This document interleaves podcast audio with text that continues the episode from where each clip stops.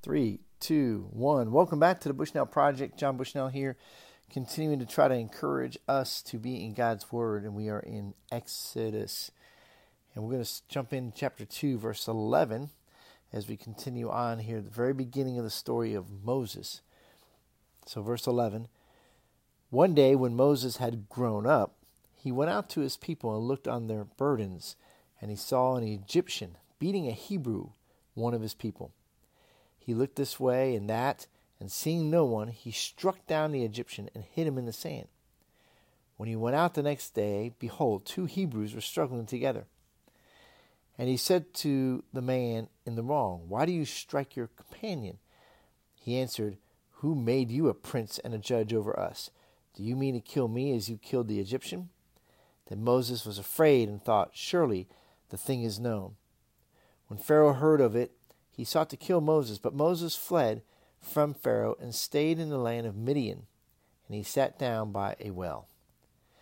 Now the priests of Midian had seven the priests of Midian had seven daughters, and they came and drew water and filled the troughs to water their father's flock. The shepherds came and drove them away, but Moses stood up and saved them and watered their flock. When they came home to their father Reuel, he said, How is it that you have come home so soon today?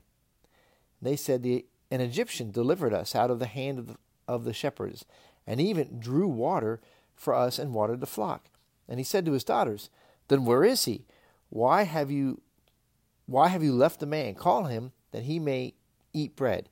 And Moses was content to dwell with the man, and he gave Moses his daughter Zipporah and she gave birth to a son, and he called his name Gershom. For he said, I have been a sojourner in a foreign land. And we'll end the chapter next time. So, you know, Moses' story here in the very beginning is going really fast from his birth story and rescue all the way up to when he's a full grown man and, and now he is in the wilderness. And you know, again, this it's not about how great Moses is, although he he took on these shepherds and maybe they were just shepherd boys and he stood up against them, or he was just strong enough and trained enough because he was you know he was Pharaoh's being raised as Pharaoh's son. But for whatever reason, he's able to let these ladies take care of their their herds and he helps them water the herds and now he's he's a hero to them and to their dad. And it's just the timing, the the way God works. So here's a man who's got an anger issue. He doesn't like the injustice that's happening to his people. He has figured out who the people are. Again, he's probably somewhat raised by his own mom who would have maybe told him and there's little things that we will pick up as you read. So as you read through all of Exodus and even some hints in other parts of the New Testament and Old Testament, that we get this. And that's why it's so important to always be reading all of God's Word. And then as you reread it, and you and you're like, oh yeah, okay, that's that's where we get that. And so, but going back to what's what's so great about this? Wow, Moses, you know well, it's not about Moses, it's about the God who Moses is going to answer the call from this God. And the question for us is are we ready to stand up, one, for injustice, like Moses does with these shepherd girls that he's never met before? He doesn't know them. It's not like they're e, it's not like they're Hebrews, and so his righteousness, anger that went up against the Egyptians when he saw the one Egyptian mistreating the Hebrew and of course he commits murder, so that's wrong. But that was that that anger, that same type of wait, that's wrong. This is wrong. No, you guys can't do this to these ladies. This is wrong.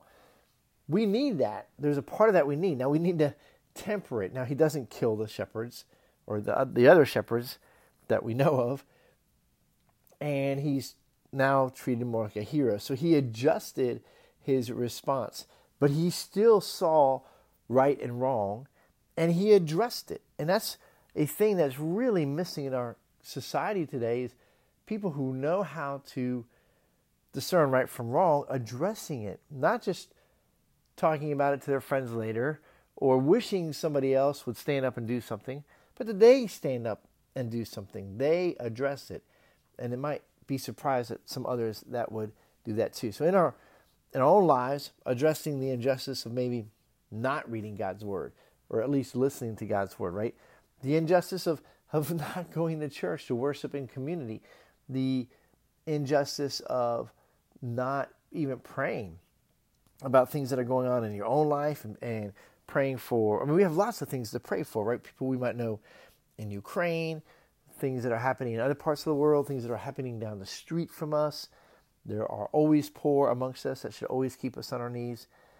And so, lots of things, right, for us to be doing, praying for, and standing up against and for.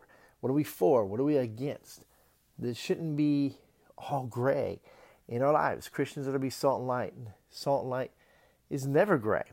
It doesn't mean there's not gray areas. At some point, the light starts to fade, right? So it can't illuminate everything at the same brightness, but it needs to be illuminating and it needs to be standing up. And so, to encourage us, to encourage me, we need to be in God's Word, and we see this, and we see Moses here, who isn't is not a perfect man at all, right?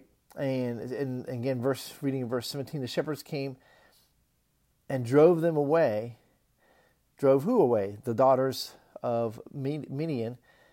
And Moses stood up and saved them and watered their flocks. Now, does that mean he said, No, you're not going to drive them away? And now that there was somebody standing up for these ladies, these guys just disappeared. We don't really know.